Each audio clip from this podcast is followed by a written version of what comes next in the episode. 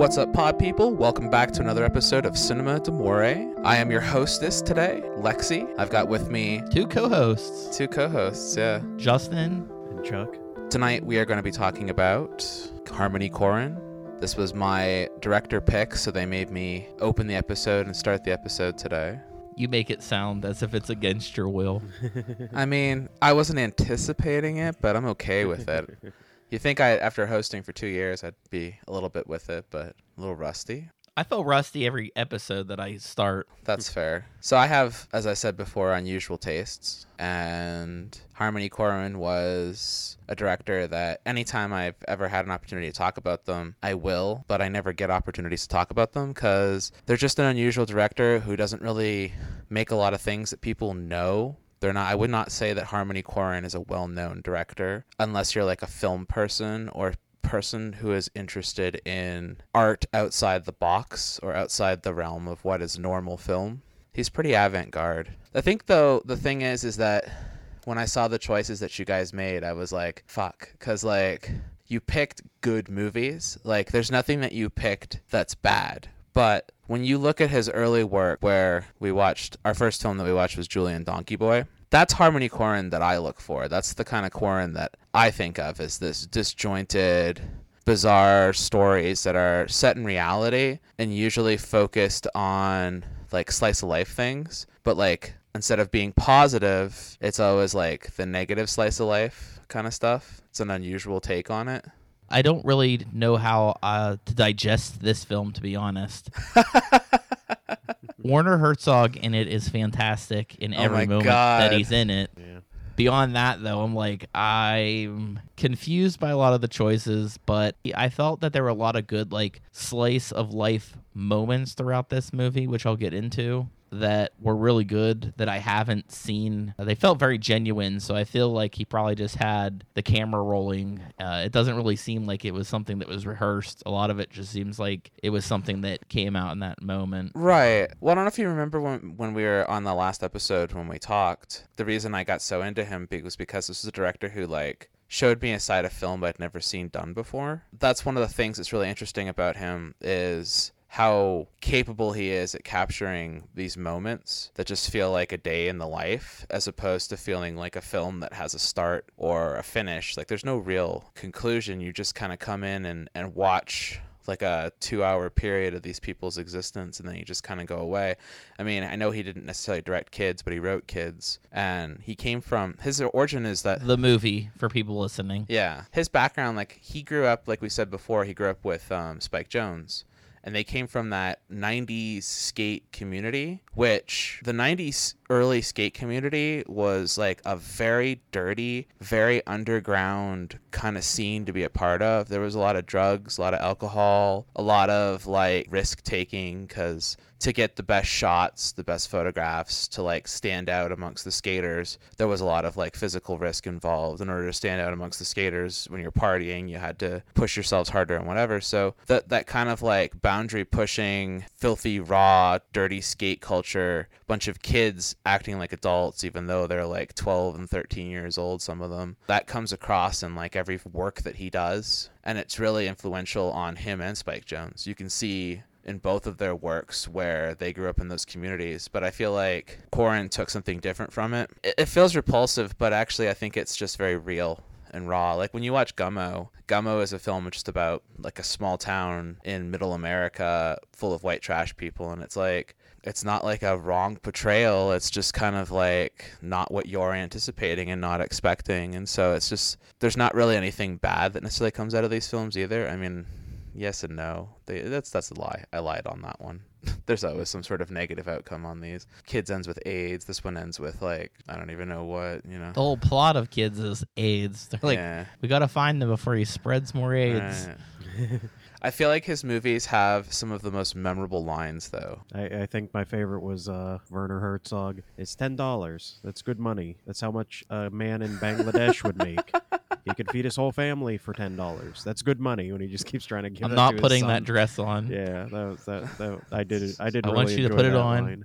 You look just like your mother. Yeah, yeah. I, And uh, look what I have. I have you, ten you dollars right. right here. yeah, for you. Werner Werner Herzog was maybe the that was definitely the most surprising thing when I started watching this movie. Is uh, everyone else, I was like, okay, I get it, and then I was like, how the hell did he get Werner Herzog to be in this film? And just like, how did he, how did he get him to do that? Like, I feel like it was that scene where he was talking about the types of movies and he doesn't want things to be super artsy. He wants them to be real. And I feel like that has to be how he hooked him into this I- movie.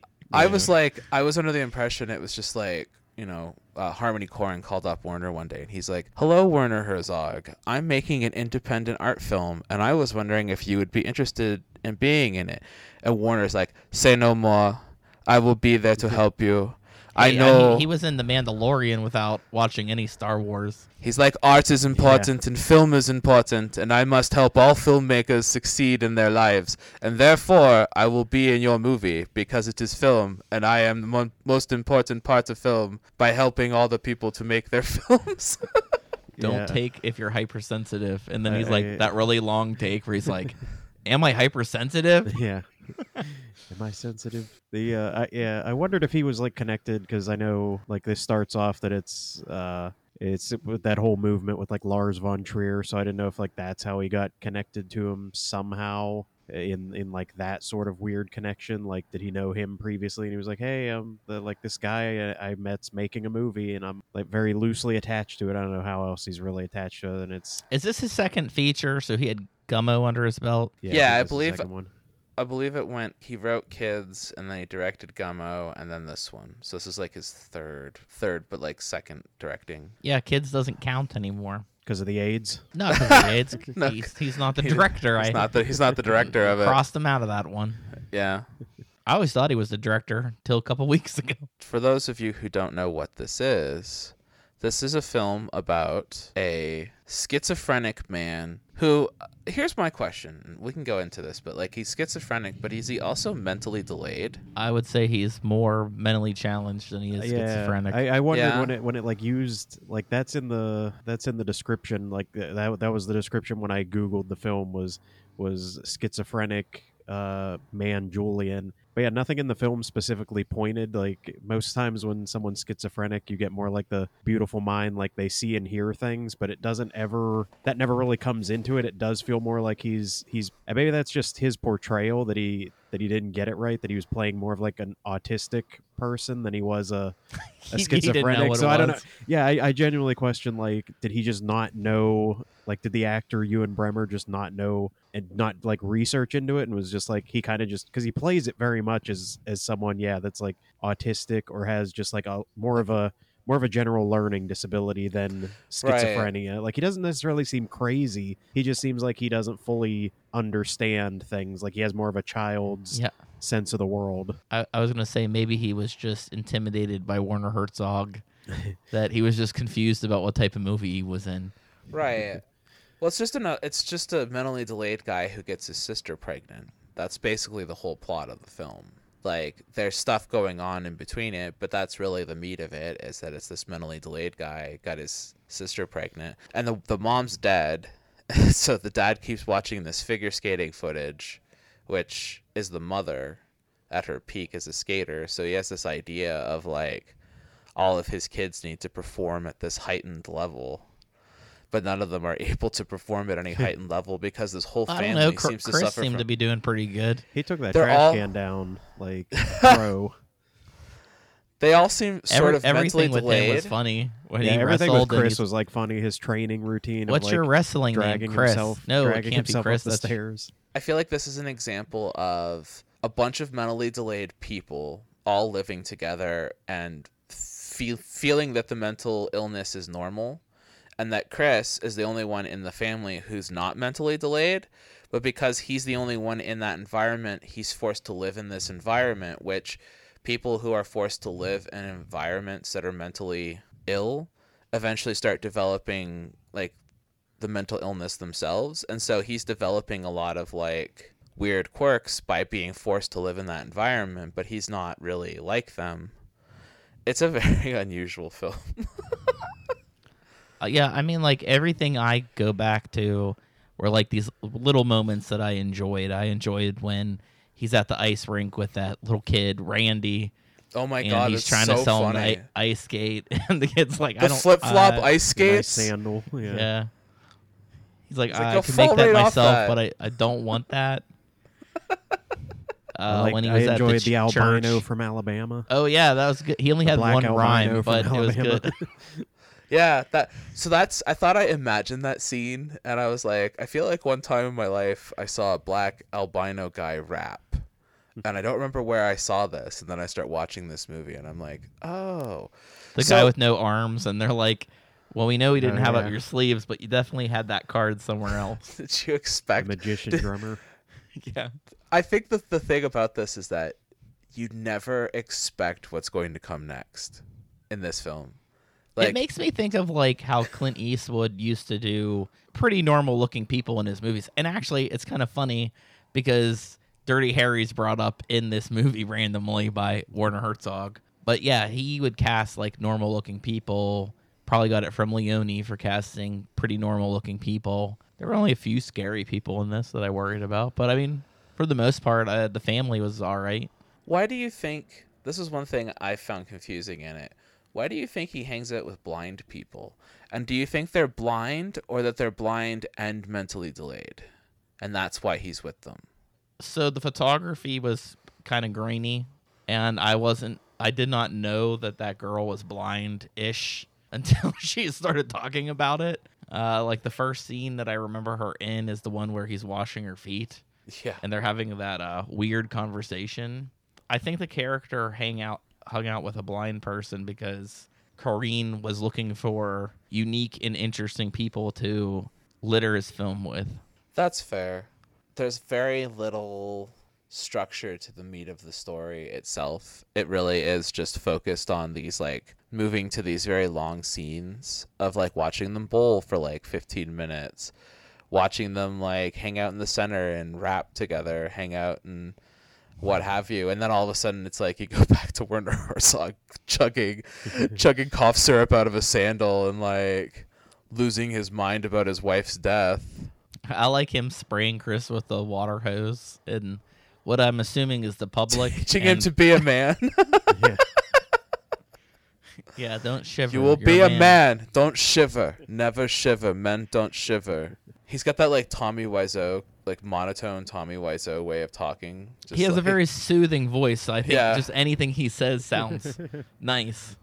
He's one of the best documentary filmmakers I've ever seen. He's probably one of the most brilliant filmmakers I've ever seen. So it's really uh, once again interesting to watch him dancing around in his underpants and So, like- like a television. Uh, he is one of the directors that Chuck brought up, and I thought Chuck might pick for his uh, for another month of. dr- He might, but it's not within Maybe the one next day. three.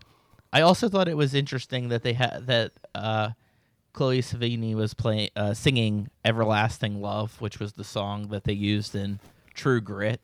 So it's like we still have that connect. we're we're still finding connections with the all these directors. She's in most of his films. I don't know if you're aware of that or not, especially his early works. Yeah, I, I think she's she's one of his like players for sure. Like she's in everything. And actually, she's kind of he started Rosario Dawson's career too in a lot of ways because they they put her in kids. uh, Savigny was uh, or Savigny or something. It's not really Savigny. I can't. It's like a Steve Bus- uh, Buscemi thing. I, I like. Yeah. She has a correct way of pronouncing her name, and it's not Vigny. She started young. I think she's still like a teenager in this, Yeah, and that's kind of where her career took off. She's in ah shit. Who did the last days of disco? I think that's a little bit later, and I'm trying to remember that director, Whit Stillman. She's in a couple of his films, but I feel like Korine had him her first. Uh, she's almost unrecognized. Actually, almost anybody, the two people in this that I would recognize, her and Herzog. It's kind of like I want to say difficult to tell who is who. Like Werner Herzog's voice, like gave him away before his before I could actually see him. I think the experimentation of different sort of filming styles in this movie is incredibly intriguing. Like um, using photograph stills to tell chunks of the story, like when they're telling about how the sister and him like had sex that night. It's all just done with photographic stills, real quick. I think that's really good, and I like how it'll start the scene with the photographic stills. Like they're at the bowling alley and it starts out with like photos and photos and photos. And then it finally cuts to like someone physically throwing a ball down the lane. And then you just get like a wide shot. And it just kind of allows you to take in like the entire scenario and the scene that's going on with these like disjointed, washed out colors that never really match the reality of it. They give everything this like horrible look. Like it's kind of hard to look at everything in a lot of ways because the colors are so unusual and strange. Like it's very orange and very blue and it gets like very white when it gets hot in spots like that. But then it feels like I think he's utilizing different types of film stocks too. So like I think he's like jumping around.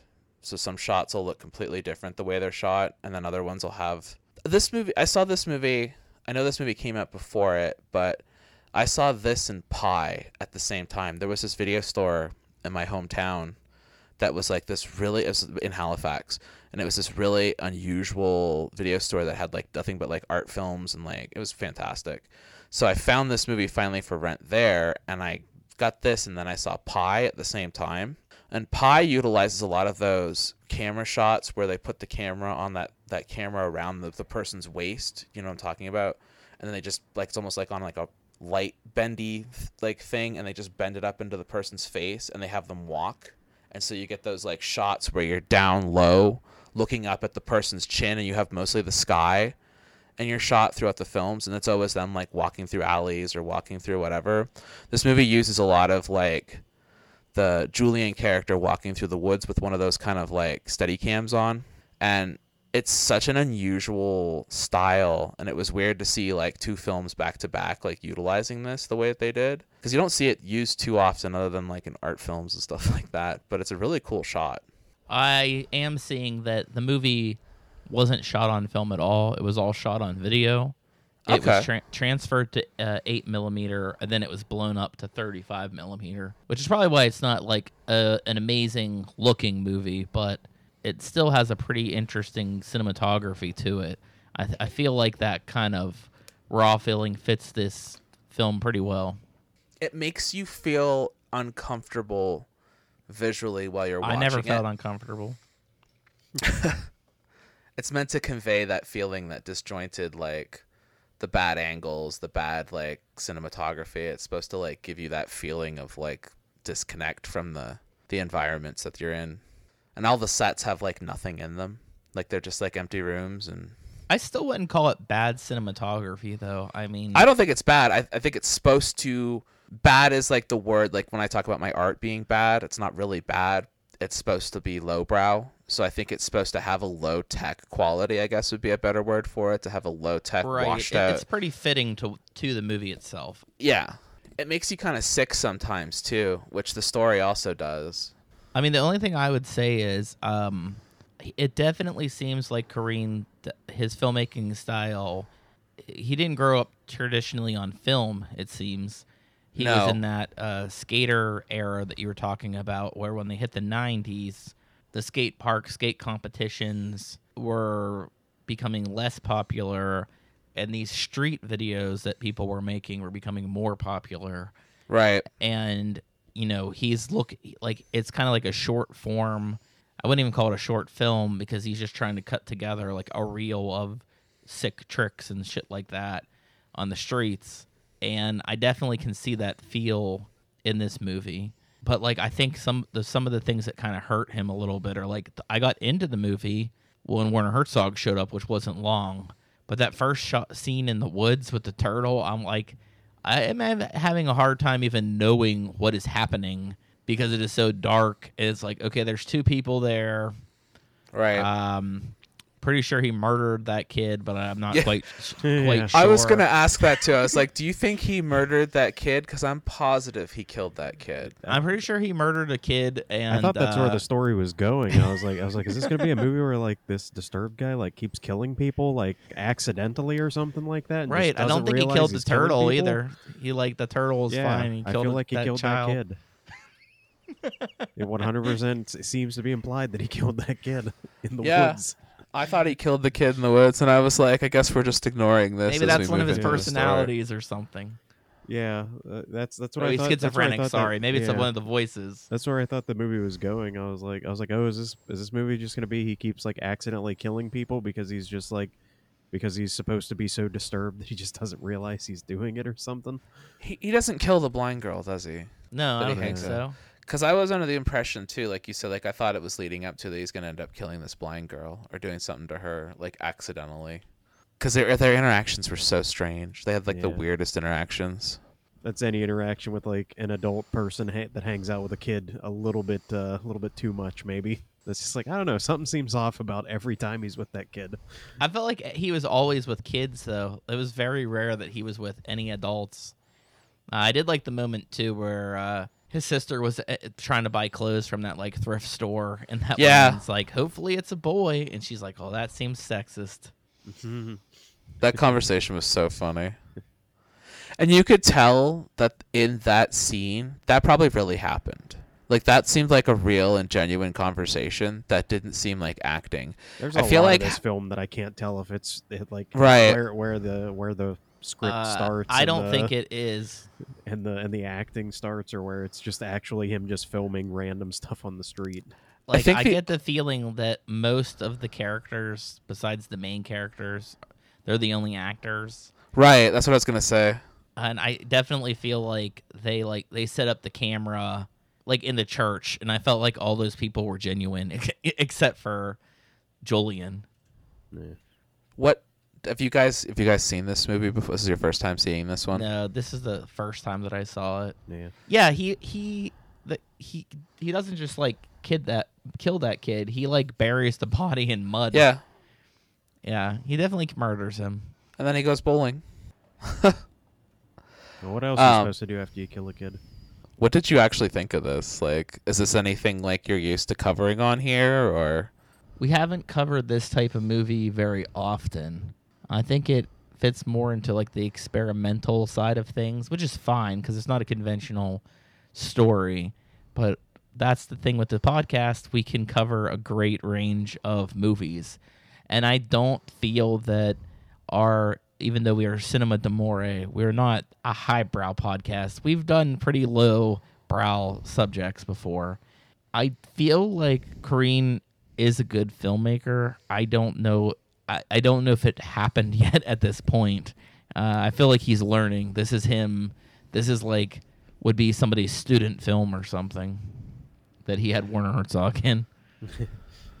but like when you watch something like this, and I don't, I don't know if you've seen Gummo or not. Yeah, and Gummo's a Gummo is strange too. Like I can see. how I do can you s- how do you get from like this, which is like what I'm used to watching from him, even Trash Humpers, which like Trash Humpers is just as weird as this. It's like how do you get from this to Spring Breakers? That's kind of like I mean we're gonna be covering both of his like later films. His later two films like Spring Breakers and Beach Bum, that's all his Florida shit. Like I don't understand how he went from that to clean cut stylized like you know Hollywood films like they they look like a typical film whereas I've never looked at Harmony Korman's films and said this looks like a typical film. He's always had this disjointed unusual camera style, experimental shots, experimental like settings and stuff like that. And for me this is the kind of filmmaking I actually seek out and want to watch more than anything else. Like I would way rather watch his kind of films, especially his early work, than like anything being put out today. I just watched The Batman and it was good, but I fell asleep like two times in it because it just wasn't holding my attention whereas this movie like held my attention throughout the entire thing. And it's not that, you know, that's not a fair comparison, but like I find myself much more interested in something that is atypical than something that people just are used to watching and used to seeing. I like to see experimentation. I like to see varieties of different things. I like to see like really tragic, weird stories. so Um, it is a tragedy, I would say overall, but it was also borderline comedy to me. Like the the move of like your balance on the cup to get the cigarette uh, with between uh, father and son, Chris, and he like falls over and he gets a cigarette, and he's like, "You failed. You didn't get the ci- you." He's like, "I got the cigarette, Dad." He's like, "Yeah, but you're not supposed to fall. The whole thing is balance." Uh, also, now that I'm talking about cigarettes, that like five minute scene of the guy with um, his cigarette sh- trick. Um, I doubt that that guy is alive anymore. like, because he smoked like a pack and then ate them. But like, he seems like a guy that thought he was way cooler than he actually was. So that guy's legit, and I've seen him perform that trick on like Guinness. I've seen him perform that trick on one of those like, you know, Oh, shows. I know. I, I know. I've seen that guy legit in before. Like that guy's that guy's like a real cigarette eater. He made his whole career on doing that Hmm. shit. You're probably right. He's probably completely dead now. I love how the one blind guy's like, "This is a great show to sh- for fucking blind people." Hey, I do want to tell you something though. I am seeing here, accidentally, from your old podcast, you brought it up a lot. Roger Ebert liked this movie. That's fantastic. Really. That's so funny. He said Eh. the film adds up to something unlike a lot of movies. I I mean, mean, that's a true statement. It does. It's is a not like a lot of movies. I mean, the ending is tragic when they're like skating and then she starts to like sort of miscarry on the ice. Yeah, like that's another moment where I feel like she fell and did that scene and nobody there knew what was going on. They were all like, "Why is this woman just on the ice screaming?" And they're just Right. like, "Okay." Even that moment where she's like, they look like they can skate pretty well. And they're like, yeah, I feel like those were real people too. Yeah, just pass that kid off onto them. Yep. That was so funny. They're like, "Okay, she's blind." Well, I think she was actually blind. I think she was a real Yeah. blind girl. I That's why everybody was so people good. They weren't blind. acting. yeah, they they were all real. I- That guy then he- without arms really didn't have arms. that guy was a sick drummer. I That do guy like though where you're He like, could really drum was is better. He, he could drum the- better with no arms and just two feet than I could with two legs and two arms. Like I was like, man, that guy's that guy's good. Been playing drums for years. I'm like, this guy's sick. I'm like, I can't play that good.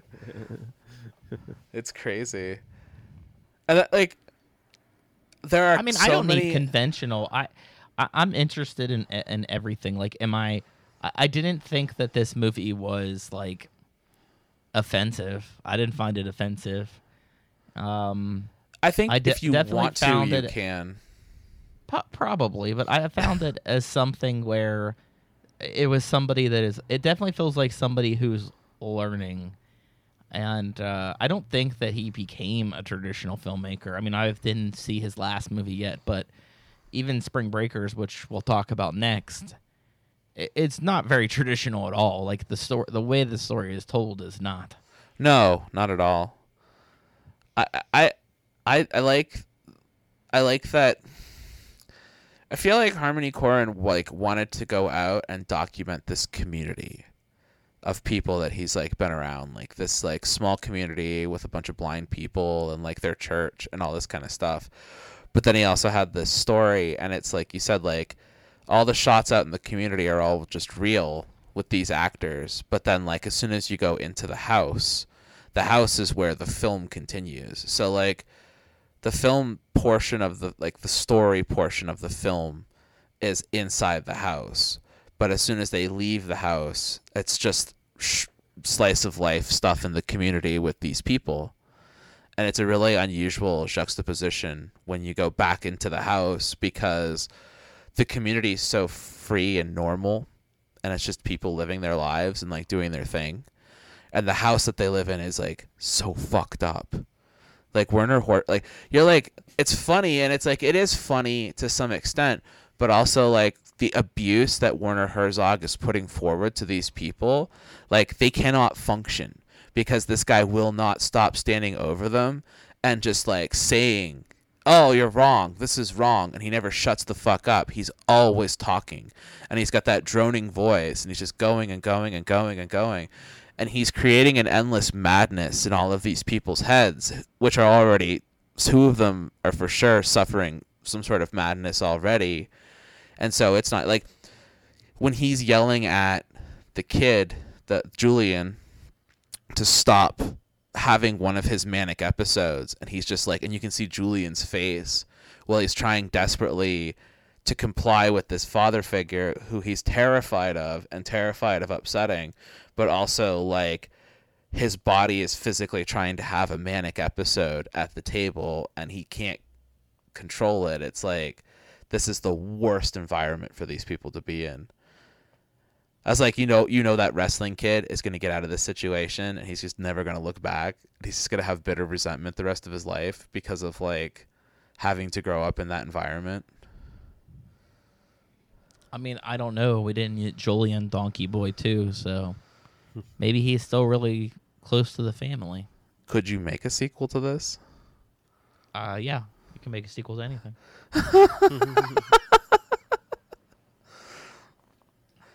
Chuck has so little to I- say I on I mean, I think you it would- could. You could. it would just but be called you? Chris. I think just the movie would just be called Yeah. Chris. I love when the they have the stillborn and they're going to throw it out in the hospital, and he like goes downstairs and he's like, "It's my baby. Can I have it?" And the lady's like so scared of him, she's like, "Sure," and just hands the baby to him, and then he just like runs home with it. And they do that really great shot where he's under the sheet, and they use the like night vision camera of him just underneath the sheet and it's like that washed out white shot with his eyes like wide open while he's holding the dead baby and just like panting for like five minutes solid. Because he's unable to process the reality of what's occurred in front of him. Like he's just like okay. He just got the script that day, and he's like, "What?"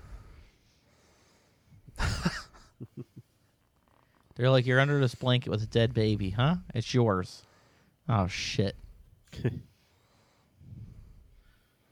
yeah, I don't know. I mean, it also is a harder film to discuss because you know, really not breaking down plot too much. You're broke breaking down character moments, which is fine. It doesn't make it any any less of a film. what is the plot Uh, a, a guy that is mentally disturbed, who's about to become a father to a dead baby. I, I don't. I don't know. because it's like it's, uh, it's- like the day in the life. It's it's like a day in the life type of uh, movie. Makes me think of like Slacker. It's just a bunch of situations that kind of like builds up. Th- For this movie, as opposed to Slacker, which is a community, this is a film about this family and kind of like emotionally what they're going through. So it, it is one of those. It's not just experimental in the in that sense, but it's just a film that is letting you live in the moment with these strange, but I would almost say str- kind of typical family. Like, I mean, they're very absurd, but you know, I've se- I've been close to some pretty white trash families, and I, I wouldn't say they're that far off from what I'm seeing in this movie. they do seem to live in a black community I guess so. because all the places they go tend to be like an African American church. There's a lot of African Americans in their blind groups. There's the black albino, straight from Alabama.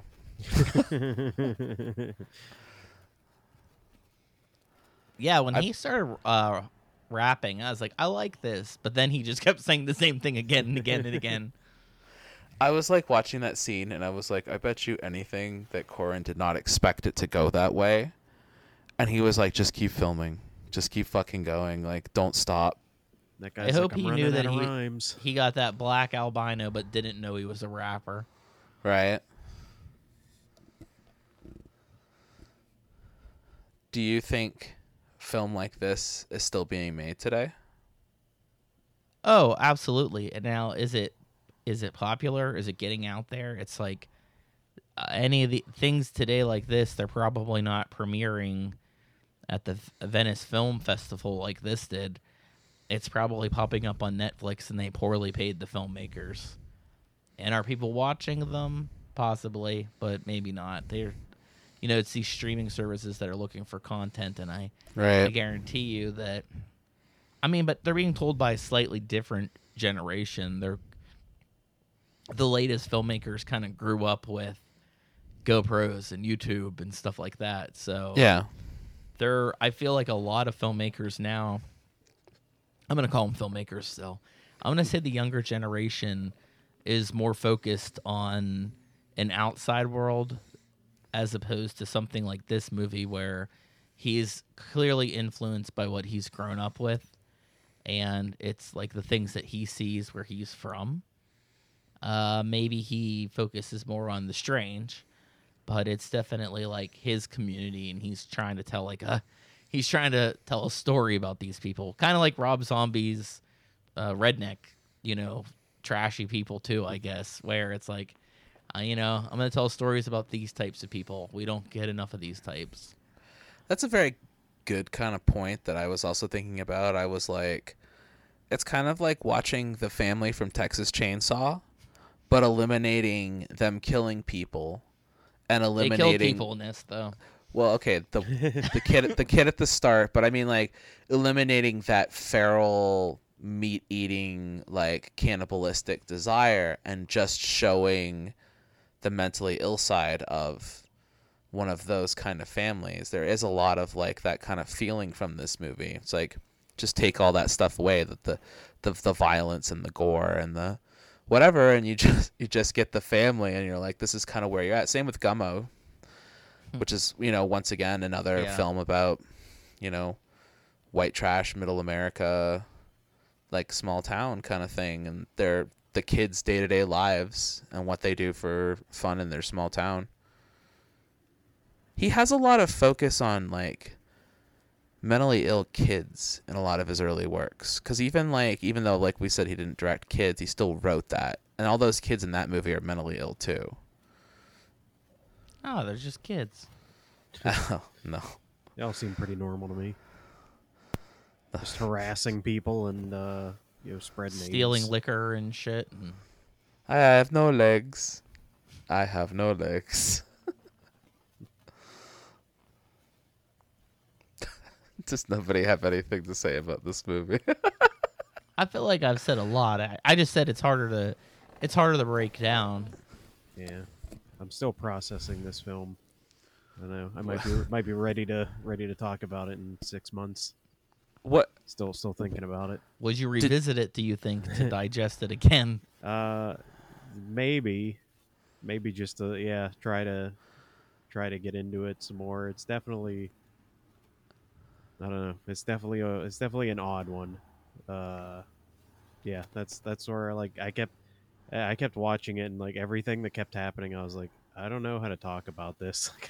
Even as I'm watching it, I'm like, I'm like, I don't know how to, I don't know how to go about this. This is this is a a weird one for me.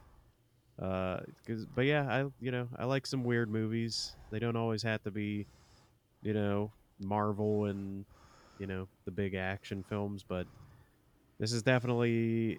I almost feel it's the same. You you kind of mentioned it, Justin. I do feel like it's in, in my case, like what I came away with it is uh, not for me at least. Not all the parts added up to a whole that was like fully formed. Like it, it was a lot of like those small moments and all those individual moments. I was like, oh, that was a good moment. But then it'd be like ten minutes of bowling, and I'd be like, that was an okay moment. And then it'd be back to like That Werner was a moment. Yeah, that, that was that was the moment. and Uh, then it's like back to like back to Werner Herzog, like doing something with Chris or something. And I'm like, oh, this is like this is an interesting part. And then we get another like uh, you know, I don't know, five minutes of something else going on or watching some figure skating footage or something. So it's like it just kept like it kept taking me in and out of the parts that I was interested in. And That was the dead wife.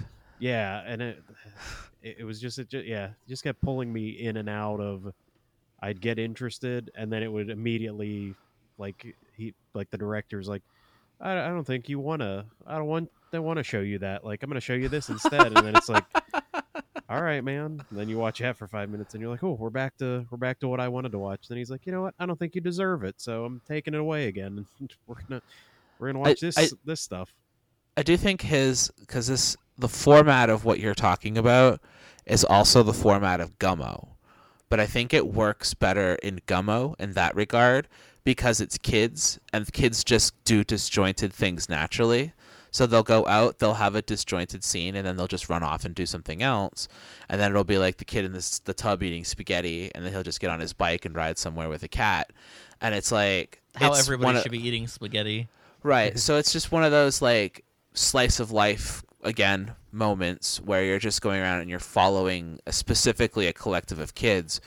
This one it's got a story about a schizophrenic mentally ill guy who impregnated his sister and lives at home with this very strange father. And so there is a focal story, but the focal story gets so pulled away from constantly because he's got so many of these scenes of like the bowling and like him interacting with the blind guys, him going to the church, him interacting with the community in the thrift shop. And I think that, you know, he was so enamored with all of these very real scenes. Like you said, like they don't seem like they're actors. They all seem like they're what have yous at that it does pull from the story. But like I think it works really well. I think the narrative structure is really there. I think having those moments of separation are also meant to give you a feeling of the schizophrenia that our character feels. Because remember that you're supposed to kind of feel what the main character feels. And the main character is like mentally ill, hangs out with blind people, and is schizophrenic. So this is a very hard to look at movie full of very disjointed scenarios that don't really like connect necessarily and then it stops abruptly and i think it's actually i think it's brilliant Have you Yeah, ever? I think like good. Uh, well, I, Go was gonna- I was about to say, uh, speaking of schizophrenia, and it's what I thought when I was watching this film. Uh, have you ever watched the video that's like the the schizophrenia simulator? no Oh, I mean, you, I ca- need to you see can that. if you want. It's not. It's maybe one of the more upsetting videos I've ever watched. It's not good. It'll. It, it gave me, uh, like, it gave me anxiety watching it because it's, it's, and apparently it's, it is actual like a like a training tool that they was like made by psychologists and and scientists to give you like an idea, and it's it's very off-putting. It's from a it, it's a pov style too so it's all from a person's point of view and it's like he wakes up in the morning and like goes in to watch tv and the guy on the newscast like oh it's gonna rain at five o'clock and by the way you're a horrible person and you should probably just go kill yourself and it's like what and then it's like somebody's knocking at the door and the the guy that's like your point of view is like I didn't call anyone to come talk to me today. And it's just the most off putting. He like goes to sleep and then wakes up five hours later and everything's dark. It is it's a very off putting video though. Uh, that I think you, we should uh, discuss this movie You- on the podcast. you might want but like every time like when he's when he was talking about like having schizophrenia, it like it kept making me think of that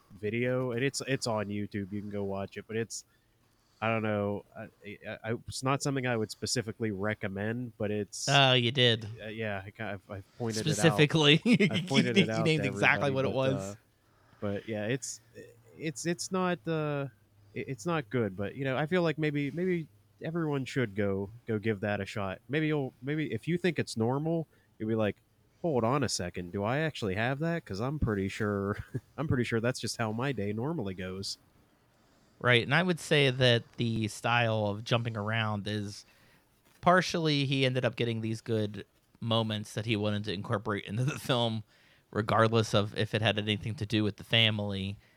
But then the fact that it doesn't follow just Julien makes me feel like that sort of like mental illness is with all of them because I mean, yeah the that family suffers from a mental illness for sure the whole family's suffering from something because we get that style the whole time. It doesn't just follow Yeah. him. I I think it would maybe be more interesting if it focused on just him and what he was going through i think and too though like there. he also does a good job of conveying like when he does show the different people i feel like he does kind of show what their individualized mental illnesses are like um, the way that he sh- shot chris when he was doing the wrestling stuff chris i fully believe chris is the only one in the family who's not suffering from some mental illness But, he he's is being suffering.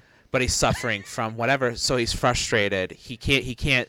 He can't get his words out because no one will hear him, and they can't hear him because they're all so mentally ill. They're not capable of hearing what he has to say, and they're not going to listen to him anyway. And he's still a teenager who has to grow up in this environment. He's not able to leave the house yet, so he's suffering in this environment. So when they shoot him outside, it's a lot of like quick cuts like super quick cuts of him being angry and in these different shots and stuff like that. And then when it is a final focus shot, it's just him beating on that garbage can trying to get all his frustrations out and then his dad comes out and makes everything worse. And like when they shoot the sister, the sister has a lot of very drawn long shots of following her like along wherever she's walking or like when she's cutting his hair. It's just like one single focus shot because she doesn't seem to have a whole lot going on it's not an insult of her, but like she seems to like just kind of float through life. She's not really like paying attention to what's going on other than when she sees her brother being hurt and then she says like something because she's clearly in love with Julien. I mean, I can see it. I can see what you're. I can't save you from where you're going. I don't. Uh, I'm just a listener now. Where am I where am I going? I don't know. I don't it's it's just like this is the kind of films that I watch. Like when I am looking for something to watch, this is the kind of stuff that I go to more than anything. Like um I have a bunch of films like this, not necessarily like about mentally ill people, but like films that are shot in this sort of like experimental ways or like trying different like camera techniques or like pushing different kind of boundaries.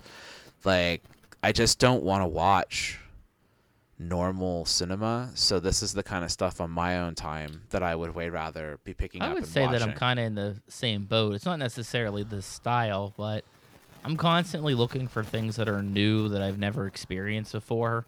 Which it's not really new; it's old now. It's and it's usually old and foreign. It's like, give me something that I haven't seen before, and you'll find some interesting styles in like the 60s and 70s, and you're like, where did this go? It like yeah. died off. It never became popular, and it's What's it really like uh, hasn't ever been brought back.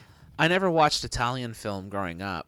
Like I, I just didn't interest me. And when I got Kioma. well, no, and then I got to like the last like five six years ago, I started watching giallo films and like Italian ho- horror films and stuff like that. And I was like, this shit is really good. Like, there's a lot of really great stuff in there, and so it's just like it's nice to. On the one hand, you're like, how did I ignore this my entire life? But then by ignoring stuff for so long, and then when you run out of things to watch, you have a whole thing to like go back and like appreciate and enjoy. So, on the one hand, it's been really good for me to like ignore certain things growing up and then being able to go back and watch them now, especially old film. Because when I was growing up, I was very much a kid of my generation. Like, I only watched shit from like the 80s. I was like, oh, it's old. I don't want to watch old stuff. I never liked watching old stuff. I never was into like anything that was like pretty much outside of like when I was born. And then it's like the 2000s came around and I started watching old stuff and I was like, old stuff's way better. Because I grew up, it's like I got to that point where I started appreciating like film on a higher level and getting into all those kinds of different things. I mean, I could definitely see the draw to this type of movie, and I could see it sucking people in to say, "Oh, this isn't conventional. This is definitely something that I didn't even think of before." Right. So in that aspect, I can I can see it like kind of like, but I, but like I, I'm still drawn to things that aren't exactly conventional. I mean, I mean, without rooting the plot, like I just saw The Northman, and it's advertised like a big Hollywood movie, but it's not told like one. No. And I feel like a lot, the average person that goes in and sees that movie is like, "What the fuck did I get into?" Yeah. Like this is definitely a movie that people would be bitching at at Hollywood Video when we worked there. They'd be like, "I was so excited to see this Nicole Kidman movie and it was nothing like I expected." Right. I'm always pleased when I get home and it's nothing that I expected. I'm like, oh, thank God. It was something interesting, something different. Yeah, as long as it didn't dumb you down and if it if it can be a step ahead of me and it feels clever, like actually clever, because I've I've had movies with like big reveals and it's like, yeah, we figured it out in the beginning of the movie. right? uh, I don't feel like anybody has much more to say about this film, but I think that the discussion is less about the film itself and more about the experimentation of the film and the experimental filmmaker that makes it kind of thing. Because I don't really think this is such an unconventional film. That, it's like, a podcast it's... about how we feel about a movie. Right. It's all about I, feelings at yeah. this point. I've kind of said it a billion times already, but like I'd way rather watch stuff like this all day. I do watch stuff like this most of the time. This is like really. Why do you think? Just weird question here. Why do you think Corman doesn't get uh, uh, criterions, but Wes Anderson, as soon as he shits a movie out, it's immediately a, a criterion? Like, why is this film that we just watched not deserve a criterion?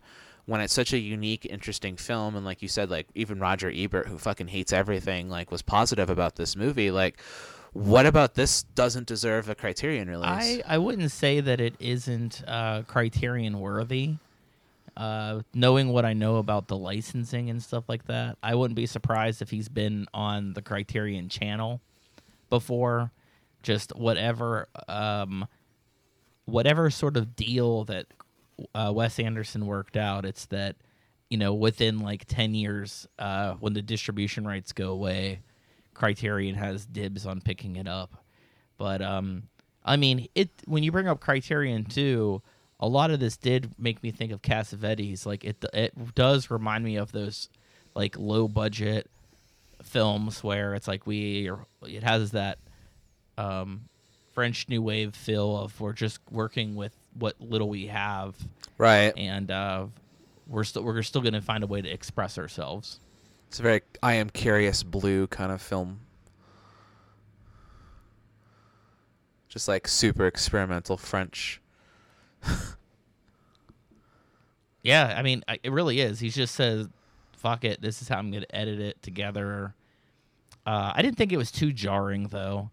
I mean, I felt the same way Chuck did, where I was getting into something and then it it it like pulled it away from me. It felt like a bully, like nah, you could yeah, you can have it back. Nah, just kidding again. but like I didn't like entirely hate it because like when I first started the movie, I thought, eh, this probably isn't for me. But then Werner Herzog came on, and I was like, I I could watch a whole movie of him just reading things and just going through philosophy that I'm pretty sure was in his head and not right anything scripted. yeah, it's like how much of Herzog's stuff is scripted. No, even a few times it sounded like he didn't even know what he was talking about. That he was just like rambling.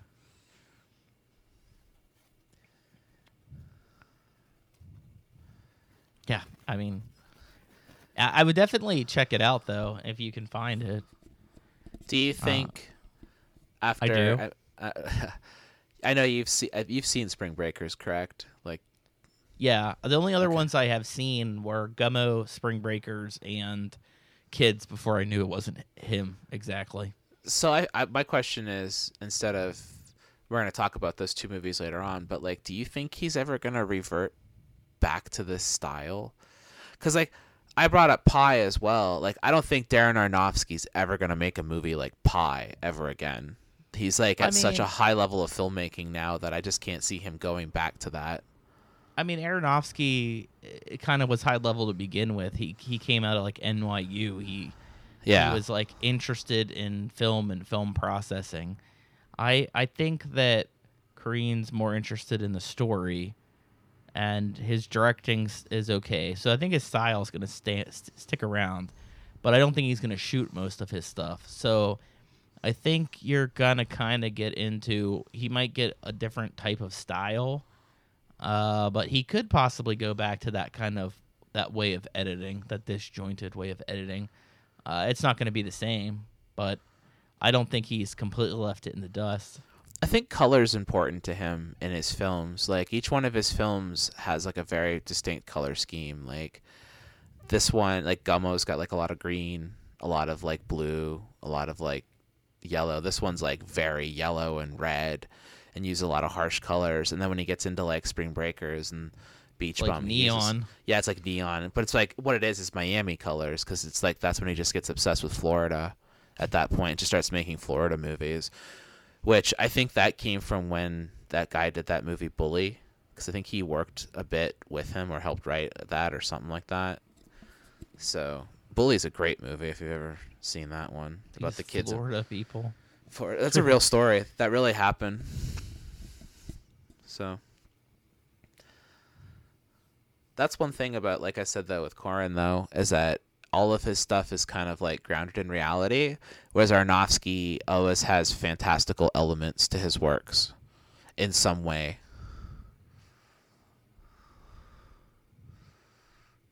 I think they're similar filmmakers. That's why I keep bringing it up. I'm like, I see a lot of crossover with their styles. I just think one's up here and the other one's like kind of like, I don't need to get out of the gutter. I'm okay down here. I, I, like, my it gutter. in the gutter. I'm not leaving. Yeah. That's fine. I got man. Matthew McConaughey. I'm gonna be okay. You right? And then Aronofsky's like, "Well, I got Brendan Fraser, so take that." I can't wait to see that. That's going to be so good. I fully believe that's going to be Brendan Fraser's uh, Academy Award. Uh, not the, not Batgirl. No, no, no.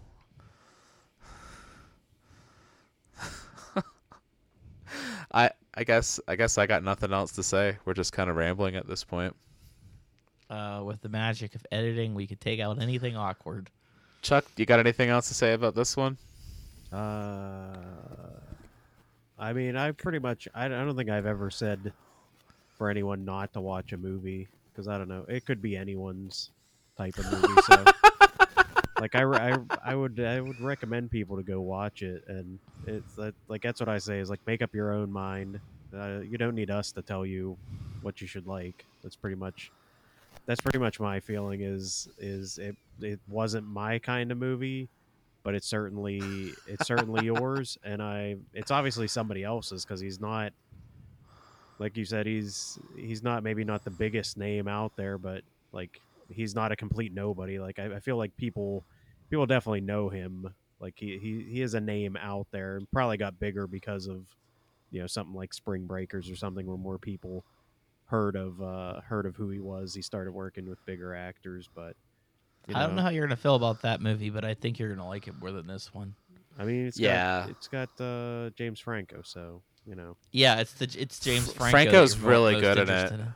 That's Uh, that's, he that's what he's I'm always here he's for. the Werner Herzog of the new one. Yeah. Spring Frank- break, y'all. Spring break forever. it's like I, I, you'll hear that in your sleep after watching that movie. I remember the Spring Breakers came out and he had Selena Gomez in it, and I just like my brain fucking snapped because I'm like, oh my god, Selena Gomez is in a fucking Harmony Korine movie. I'm like, I have got to see this because as as you realize now, this was what I was used to. I'm like, what the fuck could she possibly be doing in one of his movies? Because all I knew up to this point was like this sort of like art project, way out there, like experimental film style, experimental everything, like always dealing with white trash, which Spring Breakers is once again dealing with white trash. Like, don't get me wrong, it goes right back into that world. He just does a really good job of like capturing that Miami trash lifestyle. He understands the like growing up in Florida, like there's a very distinct like culture of like the poor and like the white trash kind of people that exist down there and he was very good at capturing it Uh, and I th- and we'll get into it too, but I'm pretty sure one of the Spring Breakers is his wife. huh that's interesting I can tell you, it's not Selena Gomez or Vanessa Hud- Hudgens. It's one of the two that I don't know. that's It's not James Franco. i mean it could be Alien. he is a character that I think you'll remember for a long time, Chuck. Uh, but I don't. Yeah, I'm still interested in the, your total critique of the movie. would you watch this again chuck yeah, He's probably. already asked us. Yeah, he. Yeah, we did ask this earlier. I said, "Would you watch it again? Would you digest it again?" And it was like, "Eh, "Yeah, I guess." would you would you basically watch anything again though like at least nope. Mm-mm. No. Chuck has said before he would never watch things again. So No, That's fair. there- there's some stuff that I wouldn't. Yeah, that's that's uh, like I said. This was- this isn't on. Yeah, this isn't on my list of like, oh no, that's that's garbage to me forever. Like I will never sit down and watch that again. So it's not it's not on that. It's just one of those ones that it just sits there as that weird movie that'll probably just be, yeah, I've seen that one time. I'm okay with that. There, Like there's maybe a docu- maybe one day I'll get it. I own a documentary from Troma. I think it's called Georgetown or Jonestown, something like that. And two it's different about places. yeah, but it's it's about a mentally disabled guy who like works at this store, and it's a bunch of people who just documented this mentally disabled guy. It has a very similar feel to this movie. And like it's all shot on like a handy cam and whatever, and I was always surprised that it was put out by Troma because it's like a documentary, but I guess it falls under their branches. It's like maybe one day I can find a way to bring that one into the mix too, and then we can really have a treat. I'm not against any suggestions. I don't think Chuck is either. We'll watch anything. We do. You gonna you want to take us out there, Justin? I don't I don't know your end credits. I don't know how to end your your stuff for you. Uh, I just uh, say normally that we are Cinema Demore. Thank you for listening. Uh, we're on Twitter at Cinema Demore and slash Cinema Demore on Facebook. On Twitter, I'm at JJ Morgan19. Chuck, Chuck Finn sixty six. Lexi, where can we find you? I am on Instagram at Polly underscore Esther, and you can also look at my art on Iconoklast. I C O I C O N O K L A S T. And that's how I end an episode. Perfect.